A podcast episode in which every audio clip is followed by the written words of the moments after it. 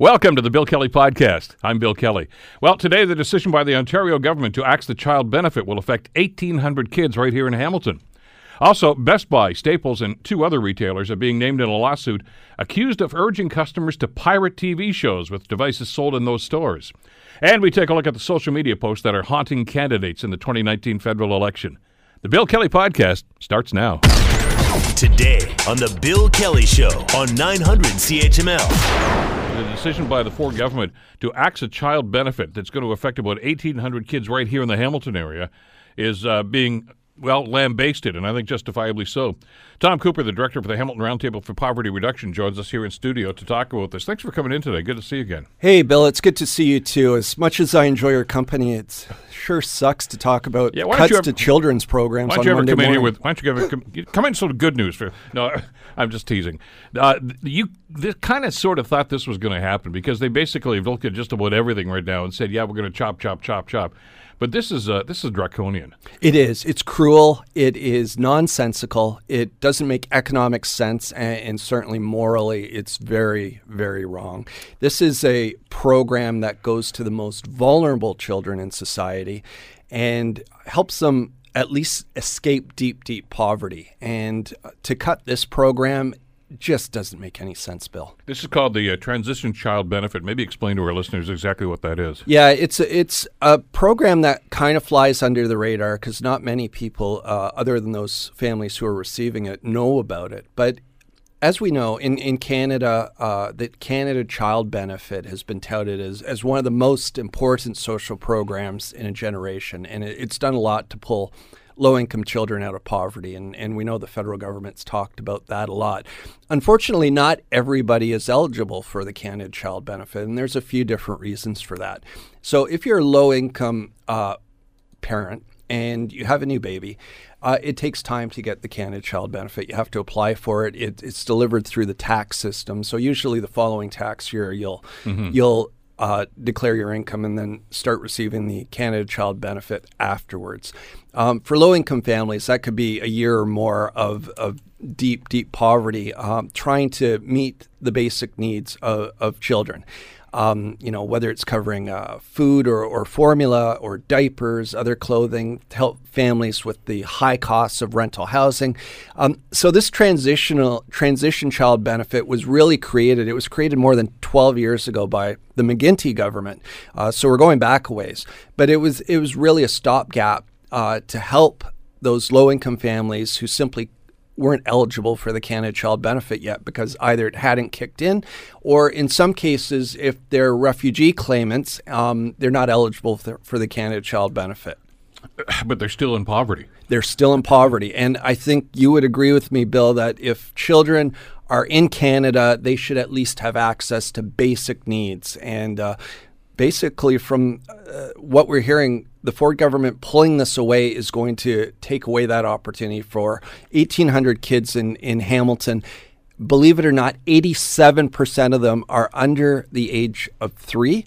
And um, so we're talking infants here, uh, toddlers, and um, they're going to lose this absolutely critical benefit. Now, and we should. That's a, that's a staggering number, by the way. The eighty-seven percent. We're talking about baby. So this is basically you know diapers, formula, things of that nature. Absolutely, absolutely, and it goes it goes to help parents um, because we know there's extraordinary costs after having a baby, uh, and if you're a low income uh, low income family trying to make ends meet either on social assistance or or maybe you're working and just not getting enough hours at your job, you could apply you could get this transition child benefit, and and so uh, most of the people in Hamilton who are receiving the transition benefit are Canadian residents. Uh, they're they're just people who've landed in a bad situation. About forty percent, though, are are refugee claimants uh, living in Hamilton, and and they do need some support for their kids. You know, they've left terrible situations, and uh, and those children shouldn't have to suffer any longer. It's it's temporary. It's not a lifetime thing. No. Uh, I, I just trying to dispel some of the myths that are always out there that you know, oh we can't afford to pay the you know they go go get a job. Most of them have jobs. Yeah. Uh, they're working. They're just not making enough money right now because they're new to this country uh, and and getting new you know used to this this environment, this society, this workforce, and things of this nature. And we're talking about if I read this correctly, Tom, a maximum of two hundred and thirty dollars. Yeah, it's two hundred and thirty dollars a month, so it's it's much less than the Canada Child Benefit uh, that that families receive, but uh, it, it's important. It's important to, to help cover those those essential costs of, of daily living, um, ensuring that uh, parents can purchase formula or diapers, or or ensure there's a roof over the family's head. Uh, by cutting this program, the provincial government is, is relegating these families to hunger, relegating them to homelessness and, and deep, deep despair. And, and so this is absolutely cruel. Um, it's, it doesn't make economic sense. It doesn't make sense on any sort of uh, characteristic you'd, you'd want to assign to a civilized civilization. I'm trying to connect the dots here, too. You and I were just talking before we started the segment. What what galls me about that, well, the, the fact that they're doing it galls me, but what exacerbates that, I guess, is a, a, a, here's a companion story today that the, the government, the Ford government, finally announced this this huge deficit that they've been co- complaining about. That you know the Wynne government was half of what they said it was. Yeah, and now the numbers prove that. Yeah. So a lot of these draconian cuts that they've announced probably aren't even necessary. They're not necessary, and and we've heard that already. Uh, there there's been some people talking about this for a while. Michael Mendelson from uh, from the Maytree Foundation, uh, I think uh, costed this program out at $67 million right across Ontario. It's 1.9 million uh, here in Hamilton. Um, but it's good value for money because you're preventing a lot of other social programs by ensuring families can afford rent, can afford food. Um, by sending families into homelessness and, and that deep spiral into poverty, it's going to cost society much, much more down the line. Well, there's another element to this too, and this is this is again this is downloading really. It is when when a, a provincial government that decides to cancel a program. Essentially, they're throwing it back in the city and saying, if you guys want to pick it up, go ahead. Yeah. So there, there's going to be immense pressure on Hamilton City Council right now to say, what can you guys do about this? And I know there's some good-meaning people on that council They're going to try. Yep. But that's that's a huge burden on Hamilton taxpayers. It is a huge burden, and and you're absolutely right. It is downloading. It's just like we saw um, 20 years ago by the provincial government, a downloading of social services, uh, of these human services that uh, simply municipalities can't afford, and and it's unfortunate. Um, Hamilton Hamiltonians are incredibly generous, and we always step up when there's food drives uh, for food banks in in Hamilton uh, you know, we we go to the max and, and we try to help out, and so does our city council when they can. Um, there's going to be a lot of pressures on city council over the next year or so as as more and more uh, revelations from the provincial budget uh, that was passed in the spring come down. Um, but I think this really has to top the list. Uh, I, I, I, said it earlier today. I, I think this is probably the cruelest position the provincial government has taken yet, and they've done some pretty silly things. Um, but to cut program, cut this funding uh, for the youngest, most vulnerable children in society doesn't make any sense by any level. So what do we do? I mean, they, have said this is going to happen. I mean, they, they kind of talked around this, and now they say it's going to happen. I guess at the end of October. That's yep. that's the drop dead date for this. Yep. Uh, they have they've walked back on a few things right now. Uh, you know, the the autism program comes to mind. They, they still haven't fixed it, but I mean, yep. it wasn't as bad as it was initially when they made that initial announcement. Uh, and now they've even made some noises about some of the other programs. Stephen Lecce, the education minister, saying, "Well, maybe we'll talk about class sizes now because he's getting a lot of pushback." What are, what are the chances of the government rethinking this? I think they have to. It it doesn't make any sense to move forward with it. It's going to cost uh, society much more. It's going to cost communities for the poor families impacted. It's it's going to be absolutely horrendous. Um, so I think we need to wrap our heads around what this policy is meant uh, to achieve, and and there's not much there because it is it is right now good value for its money. Um, it provides an an opportunity to transition families uh, to the Canada Child Benefit, and and without it, it, it there's simply going to be uh, a lot of hardship caused. So I think the provincial government needs to take a second look, and, and it's not just Hamilton affected. Yes, we have 1,800 kids here who are who are going to be hit hard, and their families are going to be hit hard by it. Um, but there's tens of thousands of children right across the province who are who are going to suffer the same fate if this provincial government moves forward with this plan.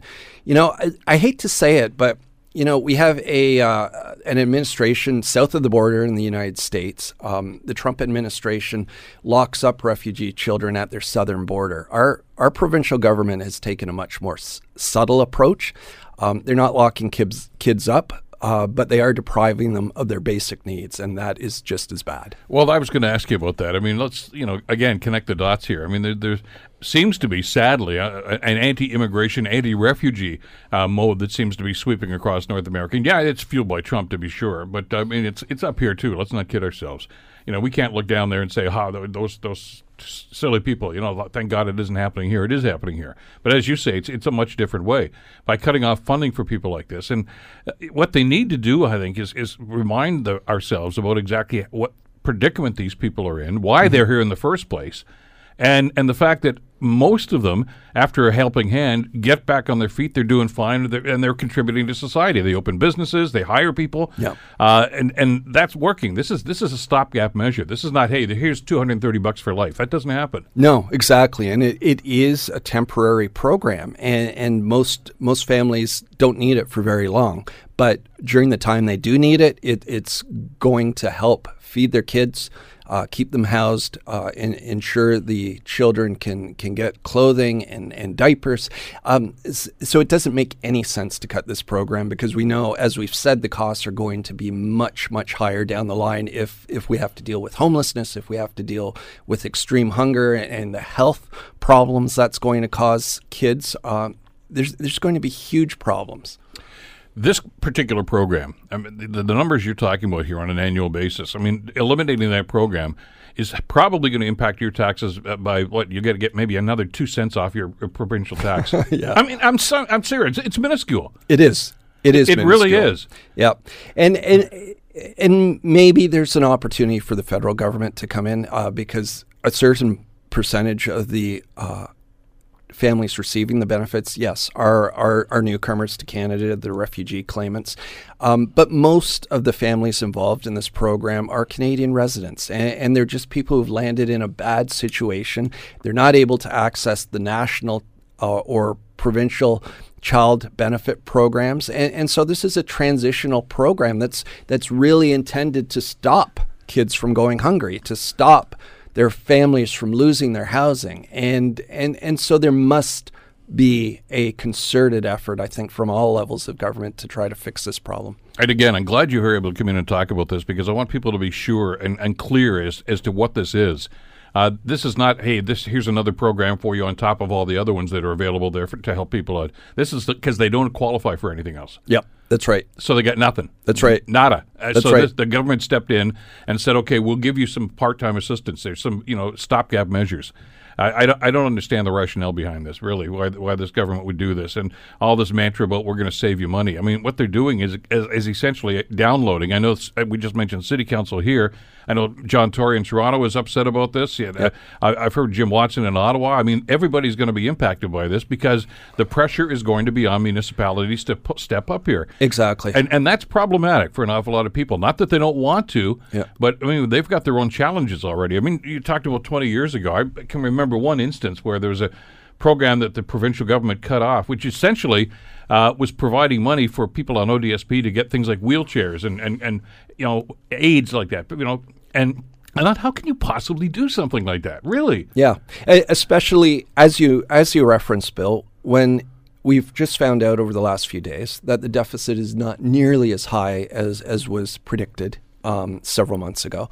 Um, you know, but even if it were, this would still be a good value for the cost program. And it's been up and running for, for more than 12 years. Well, now. so with the living wage program, Tom, and they just axed that arbitrarily, too. Exa- exactly. But this is a program that's been working, it's been helping uh, to transition people. We've seen a reduction in child poverty in this country.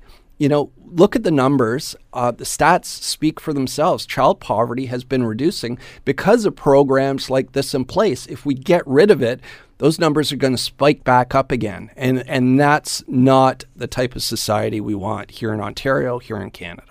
So uh, we, I guess, are, are, invoking people right now to get in touch with their MPP to talk about this. Sadly, it's unfortunate that they're not going back to work until after the federal election, so they're not going to yeah. be able to do much about this right now. No. But the government does react to public pressure. I mean, we've seen that happen. All governments do, but this one will walk back on some stuff, and, and especially because I mean, this is this is not something they promised they were going to do anyway. This is not a campaign promise. No. No, it's it's not. This, is, this, is, a bean counter going over there and say, you know what? If you nix that, that's a, that'll save a couple of pennies too. Exactly, and we have a federal election going on, so I th- I think there's a lot of focus on on that. But it's important to engage federal candidates too about about the need to reduce child poverty, uh, but also what role can our municipality play, even if it's a short term role, um, to ensure that these families are protected and these kids are protected. There's going to be a legal action taken on on this the cancellation of the transition child benefit uh, from the Income Security Advocacy Advocacy Center. We don't know when that's getting started. Uh, there may be an injunction to try to stop it, but in the meantime, um, I think it's it's imperative that our city council step up. And I know uh, Councillor Sam Merulla has talked about yeah. some things that the city can do in the short term. I, I certainly hope that's going to happen, and, and we can protect the most very vulnerable people, the little children. Tom Cooper. Tom, thanks for coming in today. Thanks, Bill. We'll stay on top of this for everybody who's involved in this. You're listening to the Bill Kelly Show podcast on 900 CHML. Uh, fascinating story here. Uh, four retailers have been named in a lawsuit launched by Super Channel, uh, accusing them of uh, selling pirate TV uh, paraphernalia so that you and I can get free TV instead of paying for it. Joining us to talk with us is uh, Adam Oldfield. Of course, Adam hosts uh, Tech Talk with us on uh, Friday mornings at 11:30 here on the Bill Kelly Show. He is the president and CEO of FPM and FPM3 Marketing. How are you doing this morning, Adam? I'm doing very well, Bill. You, very you, well. Listen, first of all, what are these devices, and how can I get one? No, I mean, uh, uh, all right, forget forget the last part. What what what is what's the the, the bone of contention here? The bone of contention simply is, as we've talked many times on Tech Talk, is, you know, these Android boxes that are available that you can purchase and they were being sold out of people's basements at one point, And it allows access through an internet provider to be able to reach out to all sorts of options of programming, whether it's television programming or whether it's movies that are recently released. And, you know, they're, they're, the argument in this legal case that's come up against Best Buy and Staples and, and, and all these other, uh, I think Canada Computers, is that they are illegally selling the hardware associated with the uh, cable cutting. And I think this is really interesting when, when, you know, understanding the case. It made me laugh a little bit, Bill, only because you know, we, we see so many different products available on the market that is capable of doing doing the streaming. So the challenge, and this is the challenge, is of course streaming is not illegal. It is not illegal, and I'm going to say that very clearly and again. It is not illegal to stream programming, regardless of the fact that it was not paid for. It is not illegal in Canada to have a streaming video on your TV. And so this is a real challenge. The CRTC's got some serious issues because they can't regulate it. They can only protect it if it's downloaded. That's where it becomes a problem. Yeah, but who downloads? I, I don't I'm, even know what downloading is. I mean, I, I, I, mean, if you're watching TV, if you want to watch uh, Peaky Blinders, which I think is coming back on uh, next week, uh, you're streaming it. You're not downloading it, and and by because of that, these people. I mean, th- th- this is this is seemingly ridiculous because, like you say, this has already been tested, I mean, and they've already ruled on this. And so, I'm sorry, they're not really doing anything wrong. Well, that's right. Sorry, you're not making to- money from them, but too bad, so sad. Well, and the other challenge is, is where are they streaming it from? And that's the problem the CRTC has. And what Super Channel, who I believe is filing the suit against them, and, and I believe supported by Bell and, and Shaw, is the fact that it is streaming, and they want to be able to put up restrictions on websites that are, are streaming this, this, this material. Very similar to back in the 90s, uh, late 90s, early 2000s, when Napster had a server and it was downloading music. Well, that's different than today, where you're streaming. And and the big comp, uh, the element is it is illegal to have and own a product, and that's the big difference that I think really is the differential between streaming. No one actually owns the streaming service. You don't, you can't technically uh, hold it or put it on a memory device or otherwise. Now, going back to your first question, I didn't answer it, Bill. What, you know, what are these devices? Well, Amazon is what, if we're going to take this lawsuit up a level, Amazon Fire Stick is the product we're referring to. It's available online. It's $34. And with that Amazon Fire Stick, you can be able to plug it in and be able to access Amazon Prime. You'll be able to get Netflix. You'll be able to get Roku. And you'll be able to get some of the third party streaming servers that are available that you don't have to pay for. So I think it's quite simple. This is not a Best Buy problem or a Staples problem. And where they're really putting the argument in is, if you talk to some of the sales reps on the floor, they're kind of using very loose language, which is probably the detrimental issue. They're saying to customers, Hi, Bill. Thanks for coming. Are you looking to cut your cable? I've got a product right here, and when you load it, it lets you stream all the TV and all the programs you want, and it doesn't cost you anything. No more cable bills, no more. Fee- and they're absolutely right because there is no cable bill if you sign up with Amazon Prime or you sign up with Netflix or the Disney Plus channel. I think what we have here is a real desperate struggle from the cable companies and, and, and Super Channel particularly to try and control this this this situation. I think they could do it a lot better if they offset their costs and made it more affordable. I think that might be a solution. Let me ask you though, from a, a technical standpoint though, what Super Channel is complaining about here?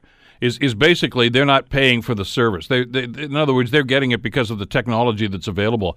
Uh, and by that standard, am I not also ticking them off when I turn on my Roku and watch something there?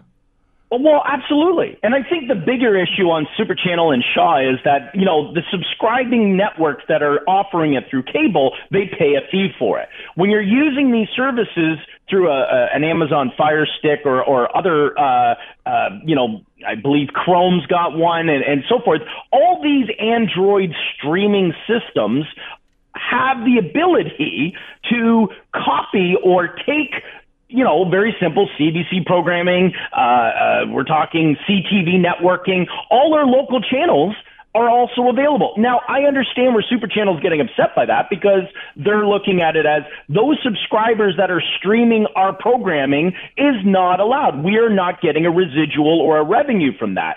I kind of look at it as this might be a good thing for them. They're about advertising. If you're going to be streaming your video or your your uh, programming to multiple people using Android servers, you might find value in that. The argument, and I'm kind of battling with myself here on their behalf, is the fact that if I was Super Channel, my argument would be I need to know how many people are viewing because that's how I measure my advertising fees for advertisers. It's great if these Amazon Fire Sticks are in every home, but if I'm not able to measure and be able to calculate how many of them are watching my programming, I can't be able to do the proper uh, stats and measurement to be able to, to price it out for advertisers. So it's, I can see the, the give and take. My solution to them would be you need to figure out a very simple way to put a trigger on it that you can track it and use this as an opportunity to help leverage more people to watch your streaming for free. Yeah, but they don't I mean, want to do that. They want to block it.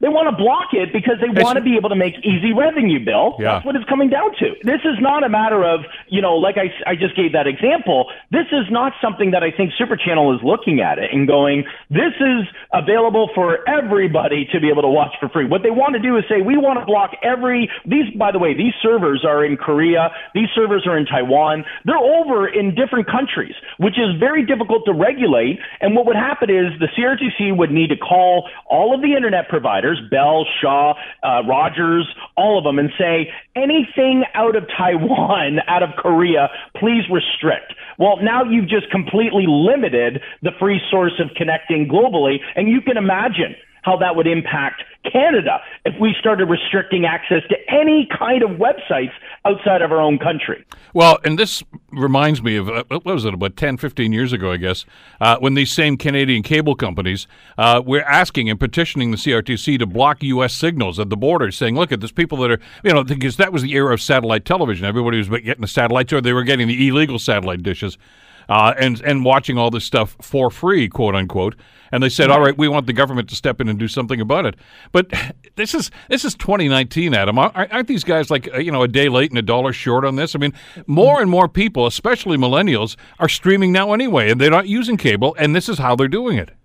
Absolutely. And I think this is a big challenge. And this is the limitation when we talk about there only being so many options in Canada. I mean, one of the arguments you don't hear about this in the States is this problem. You're not hearing about this at the FTC. You're not hearing about, you know, AT&T going on about this. What they're doing is they're leveraging it even more. In fact, they've embraced it. If you take a look at the networks in the South versus what we're doing in Canada, we're really trying to hang on to the old school style of how we need to do business. And that's not a good business model. This is, I, I'm now speaking with my economic small business hat. We need to open this market up a little bit to be more competitive. And what you've done now is you've created this isolated market where these in, uh, these cable providers just keep screaming to their governing body, the CRTC, to say, "Come on, quit making our money get sh- smaller." And instead of saying we need to be innovative to come up with new business models that are more appetizing to consumers. Why are consumers going online to stream? Because it's accessible, it's affordable.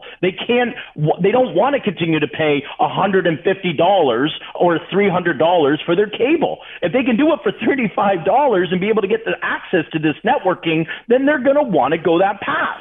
So this becomes a really challenge part, not on the consumer to be uh, uh, responsible for it, not on Best Buy and Staples for selling the equipment, giving access. It becomes the responsibility of Super Channel and all of these cable companies to start thinking about how can they build a better business model that works for the consumer. It's as, as simple as that. These are the same people, by the way. I, I mean, this is Super Channel, but I mean the cable networks and cable companies are are, are complaining about this, so they're on side with this thing as well.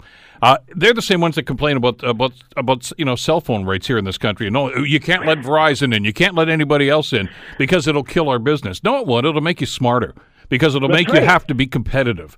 Uh, and, and that's why we have some of the highest cell phone rates in, in the world, and, and our cable rates. Well, we you know we've had that discussion on Tech Talk many times about how we're paying way more than many other places are because we don't allow competition. We don't we don't invite competition. We don't allow, and that's the limitation of innovation. Innovation is going to be struggled and strangled if you don't have competition, and this is a pure case of that. And, and this is a problem that I believe, and I'm glad it's coming up. I'm glad it's raised because right now, if you really look at it, Bill, what Canadian programming, what Canadian network exists? in the near future that's going to be solely owned by Canada that is a streaming server, a streaming service. We don't have one. We see Disney jumped on the bandwagon. Disney didn't cry. Disney didn't go out there and go, "Hey guys, we own Marvel. We own all of the Toy Stories and all of the all of these wonderful." They didn't complain. What they did was they said, "We got to jump into this. We need to be a part of the package." Why isn't Canada capable of creating a network capable of being able to compete in that market? We have phenomenal talent, excellent uh, uh, uh, individuals that can that can act. We have the resources to create some of the best programming that's available out there, but we don't have, for some reason, the ability to create our own streaming network in Canada at an affordable price. That blows my mind. That is the limitation. And this just gets me fired up as a small business owner at how lacking our, our, our innovative economic engine is in this country that we don't have that same sort of resources available to us. So Canada needs to step up their game, and I think that there needs to be a resource capable of being able to offer a streaming service that could compete in the same ballpark as these streaming servers and stop trying to go after our retail outlets, which are struggling as it is against Amazon, claiming they're killing their business there's a bit of a double standard here, though, isn't there? I mean, this is Super Channel, but I mean, as you mentioned, the, the, the networks are the same way. They all, all of them, even though they don't have the, the same company like a Disney does or, or an, an, Amazon, uh, Global, CTV, CBC, all provide streaming services on their web pages because they know that that's where a lot of people are going to watch their product, whether it's whether it's entertainment or news or whatever the case might be. So they already know this and they're making the accommodation for it. Then on the other side, they're turning around and saying, "Yeah, but we don't want you selling the devices to people so they can do it."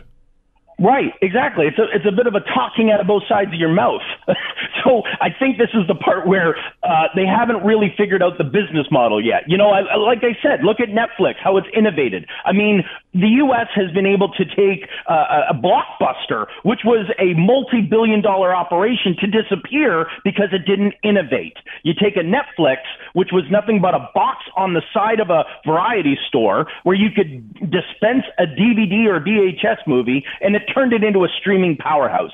And Where are we in that market? So I can see these cable networks are in one breath saying, please stop stealing our streaming. On the other breath, I'm looking at it as, why are you not seeing the opportunity? Think about all the Canadians in the marketing you could leverage with that. Yes, you've got it through your own website and otherwise, but where is that collaborative effort of the Canadian streaming channel with all of our Canadian networks partnered in it, whether it's Chum, CTV, uh, uh, across the CBC, all of them, by the Canadian streaming channel, and you can now get access to thousands of Canadian networks across the country. Where is this?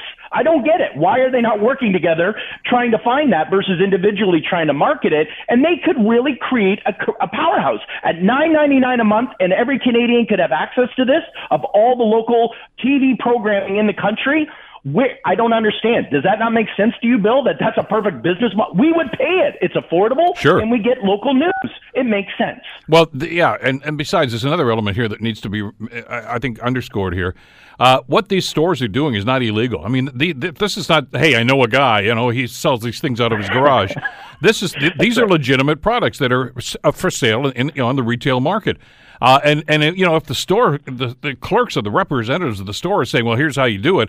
Well, that's that's that's the kind of information I'd want if I'm going to buy something like this. I mean, uh, yeah, they're asking basically to, to have these guys step in and say, look, at I know this is legal now, but make it illegal because it's hurting our, our, our bottom line. Uh, as you say, adopt with the times, guys. I mean, come on, it's the 21st century. That's right. This is what this is why I, I could almost go in. I'm not even a lawyer. I could represent them easily in this degree because I know there's nothing really to defend. It's a hardware product, and truthfully, if it's going to come down to it, the one they're going to be needing to go after is Amazon directly. I mean, that is, uh, or even you and I were speaking about that on Tech Talk the other day about your television with the Roku device built into the TV it's got the ability to to download and access this information and to be able to stream some of these local programming systems. So I guess the argument isn't Best Buy's the problem. The issue is, are you going to? They need to tackle Amazon's. They need to tackle uh, Samsung's, LG's, all of these television networks because they're all coming pre-built in to our TVs that we're purchasing. So is it Best Buy's issue that they're out there talking about the benefits of what the features are? No, not at all. They're not lying. And I think the issue is we don't like what you're saying, not that it's illegal what you're saying, if you know what I mean. So it makes two, it makes perfect sense that they're trying and scrambling as much as they can to create a solution to the problem that doesn't really exist. Well, and, and, listen, we're talking on behalf of the consumers, and I understand there's another side of the argument, and that's the networks themselves are going to say, "Look, this is this is how we stay in business." Uh, and and I get that, but there's there's got to be some middle ground. I would think here. I, I am going to track this story because I'm going to be really interested to see just how far this actually goes, uh, and whether there's they think there's any water to the arguments. Because uh, in the past, of course, they, there have been situations like this that have come up in the you know, and and somebody's going to have to play you know King Solomon here and try to find a, a way that's going to be equitable for both sides.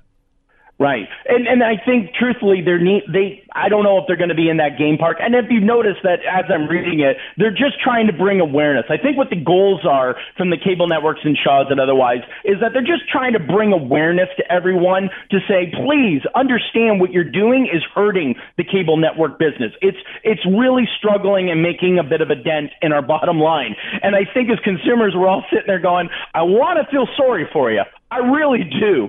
But at the end of the day, we've paid and continue to pay a premium to all of our cable services.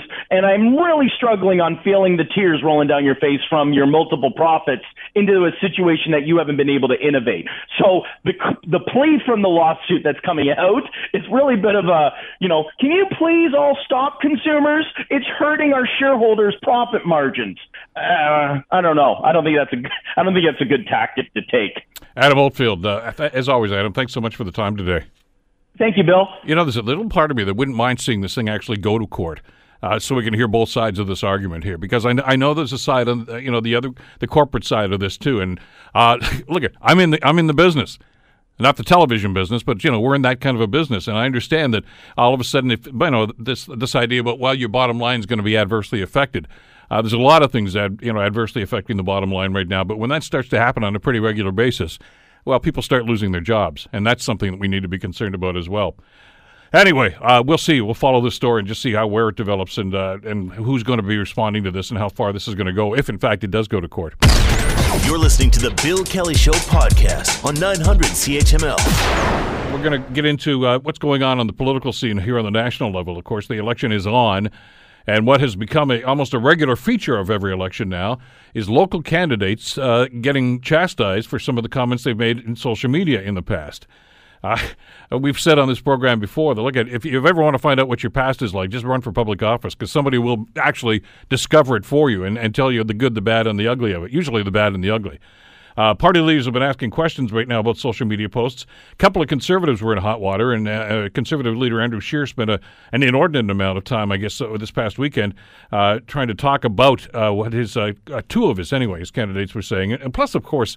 Uh, Scheer himself has been on the hot seat uh, for some of the comments he's made in the past with the resurfacing of uh, some old speeches that he's made. Joining us to talk about this natural phenomenon in politics, I guess, is a good friend Peter Graefe, professor of political science at McMaster University. Good morning, Peter. How are you doing today? Great, thanks. Uh, this is this has become the new normal now, hasn't it? Uh, you know, so and so runs for office; they're going to be the local candidate for whichever public party it is, and uh, invariably uh, they start digging into the past. And boy, they usually have to dig too far to find out some dirt on them. Yeah, that's certainly the case. I mean, I think we live our lives much more publicly, perhaps, than we did in the past. Uh, many more things that we say are documented, and so um, yeah, it's not too hard uh, to find in some cases things that really go beyond uh, what we would deem uh, sort of acceptable discourse in this day and age. You know, sort of a way of talking about politics that would ensure that all citizens felt welcome to to participate. Is it fair to, to be you know to bring up the past like that? I mean, you because you hear the justification for this, Peter. Like, come on, we were all young, we all make mistakes, we all have probably said some things that we probably regret at some point in the future. Yeah, and that's all true. I mean, I think I think there's um, a complexity of how people feel about these things. I mean, we do, uh, on the one hand, have a society which is now really kind of zero tolerance for, uh, you know, sexism and racism. But uh, there's also a sense in which we understand that people can change and uh, uh, people may hold views in certain periods and come to renounce them later.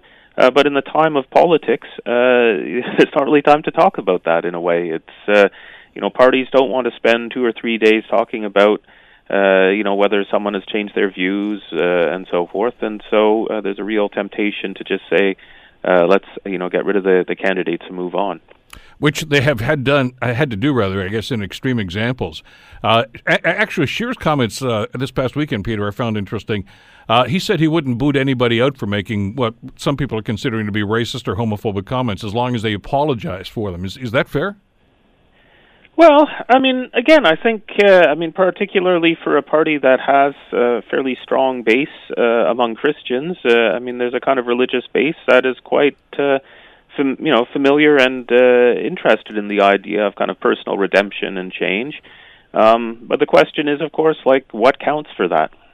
How far does one have to go? Um, you know, it's. Uh, I suspect ultimately Canadians do feel that we have to understand these things on a case by case basis, and you have to understand have people change their views over time or made amends and so on. Um, but in this instance, uh, you know, it seems like uh, some speechwriters or you know hacks in the party office put out a, a statement saying this person apologizes, and somehow uh, we're meant to judge that that then makes it okay that they said really horrible things publicly.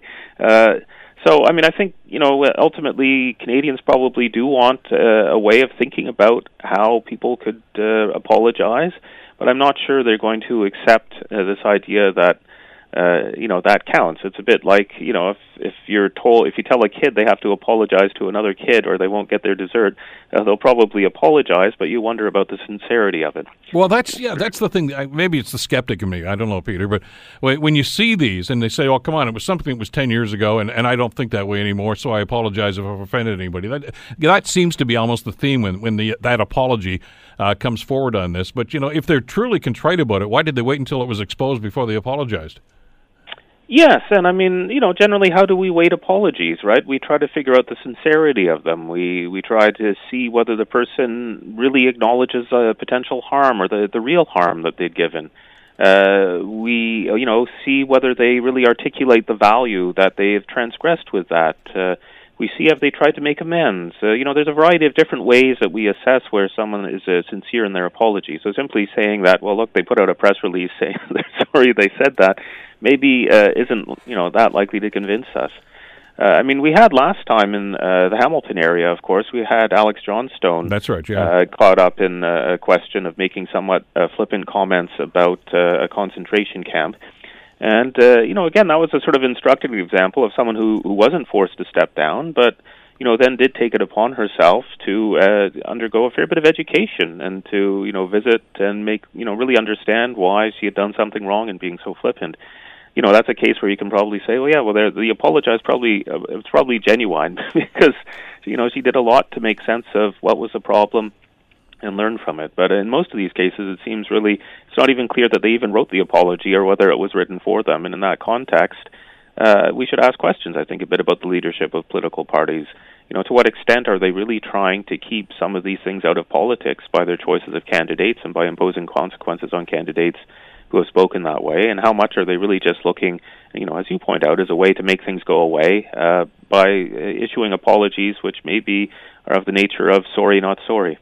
I, I, did a little counting after I saw Mr. Scheer's stories in the comments this weekend, and this just going back to the last election four years ago. Five conservative candidates uh, either were kicked out or, or, had to resign uh, before the election. Four liberal candidates and two NDP candidates either resigned or were booted out uh, for their nefarious past comments. Alex Johnstone, of course, as you mentioned, uh, was was not kicked out. I mean, she uh, you know did a mea culpa and, and, as you say, tried to, to better herself and educate herself. And there was a handful of others uh, from all three parties that, that were in similar circumstances that apologized and didn't actually have to resign. But it, it seems to be a growing problem, though, Peter. Well, yeah, I don't know if the problem's growing or whether ultimately our, our social media histories are getting longer and the people uh, who are trying to dig this stuff up are getting more effective at it. Um, yeah, I mean, it remains to be seen how many more of these cases are brought out. And I presume part of uh, Mr. Scheer's uh, decision to, you know, make up a new rule this weekend was that he feared that the Liberals were going to be doing this repeatedly through the whole campaign whenever he campaigned with particular candidates. And so I think it's a way of trying to head it off uh, from his point of view. Uh, uh, it remains to be seen whether uh, that's accepted or whether the media ask him the questions each time to say, well, how are you applying your rule, and does this count as an apology, and so forth. But yeah, maybe becoming more, uh, maybe becoming more common simply because we have. Uh, in a sense, when we post on social media, we create potential dirt about ourselves. so, uh, you know, we now have thousands of tweets behind us in some cases, and 10 years on Facebook. Uh, you know, some people probably have a MySpace account hanging around somewhere in their past, uh, and so uh, you know there's a lot there's a lot to go to go through. So on the one hand, I think the people who are vetting candidates, uh, you know, uh, have a harder time just having to work through the whole mass of that. I mean, you have to think that for for parties, they're doing probably 400 to 700 of these vettings in a year uh, because they're you know they vet at the stage where people announce they're going to run for a, a nomination, and so that's that's a lot of uh, mundane junk that you have to sift through, uh, perhaps to find some kind of comment. And even there, I mean, it may be that people have erased them, but back in the day, someone took a screen capture and decided to to uh, sell that, uh, not sell that, to send it to the media or to an opposition party. That's that's really the subtext here, isn't it? It's, it's the vetting system that the candidate, the parties have to do. Uh, and, and you're right. I mean, I understand that if you know if an individual wants to run as, as that representative for that political party, uh, they they to a, a, certain extent have to kind of rely on the, on the, the, integrity of the individual to say, hey, did you guys do anything silly when you were younger? Did you write anything? You join some club that is going to you know look bad or something? Uh, you know, sometimes you just forget about it. I mean, because like you say, of the hundreds of thousands of tweets that you did, you know, ten years ago or whatever the case might be, you might have forgotten about that one, but somebody else didn't. So you, you really have to rely on that because you can't expect the party to do all that digging, can you? Well, I mean, I guess they, do, they do it. They do it for the opposition. I guess they want to find some dirt on them. Yeah, and some people want to run, and so maybe they're less forthcoming about their second or third Facebook account. Yeah, you know that sort of that sort of uh, you know slips through. Um, yeah, I mean, you know, vetting is important. Uh, there are times when I, you know, when I see these uh, things that are put out, uh, and it really becomes centered on the candidates. And uh, you know, thinking about some more recent events in Hamilton, I wonder how much too we might actually ask more of our political leaders when these things come up to actually just state really clearly the the range of what they consider acceptable and unacceptable. Uh, because often, obviously, the leaders don't actually want to get uh, uh, brought in to discuss the, the particulars of some unfortunate, you know, post on social media. But in some ways, by saying, "Oh, that's unacceptable," they have to go uh, they don't really articulate a, a, broader set of values for a political community to say we can't talk this way and here's why we can't talk this way. Because it means that you know these people don't feel like they can participate fully in our political life and it's you know and it's an affront to our idea, of being a democratic citizenship that we all participate on a basis of equality. You know, it would be nice if we had our leaders, I think, doing that a bit more rather than simply, uh, you know, trying to make things go away and not actually enunciating the principles that allow us to have you know good debates good discussions and, and, free and fair elections. And I guess we're all guilty of that because, uh, nonetheless, even though you know they'll talk about integrity and no, we're going to go high, we're not going to go into the mud. We're not. Uh, they all do it. I mean, they, as you mentioned, they've got teams of, of people now whose only job during the campaign is to find out what, what they can about the other candidates and, and try to define that candidate or that party. Yeah, well, I mean, an election. Well, this one is what about forty days, and yeah. so that's uh, that's kind of uh, as, as these parties think about these things as scripts. In some ways, that's forty lines in a script, and so if you manage to get three or four uh, of these candidates. Uh, suddenly, you know, a party's working with a shorter script. They've lost three of their lines or four of their lines.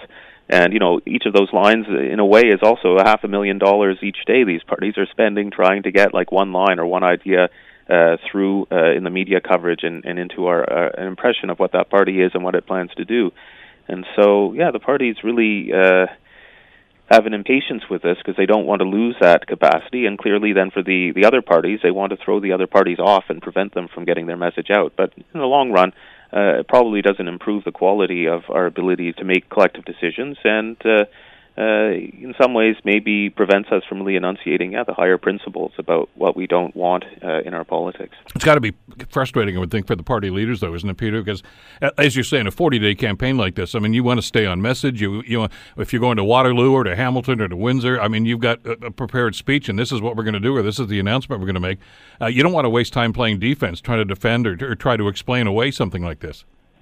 Yeah, I mean, I don't know. I think it was maybe uh, the plan to, was to repeal the carbon tax was the the statement that Mr. Scheer wanted to make on Saturday in, in Ottawa, and suddenly the story was, look at this candidate running into her car claiming she had to go canvass rather than answer her questions. So, uh, yeah, I mean, that's that's a loss of that capacity to to to make a big point. Uh, and to connect with Canadians uh, an important part of policy, point of policy, at least from the point of view of the Conservative campaign. When these things come to the to the forefront, like they have this past weekend, does it really have an impact on voters, or is it really just uh, if you didn't like that party or that candidate, well, you like them le- even less now?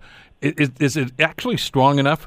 Uh, is our moral compass maybe strong enough to say, "Oh, I can't defend that. I can't. I can't tolerate that. I can't vote for that party or that that candidate now because of what I've just learned."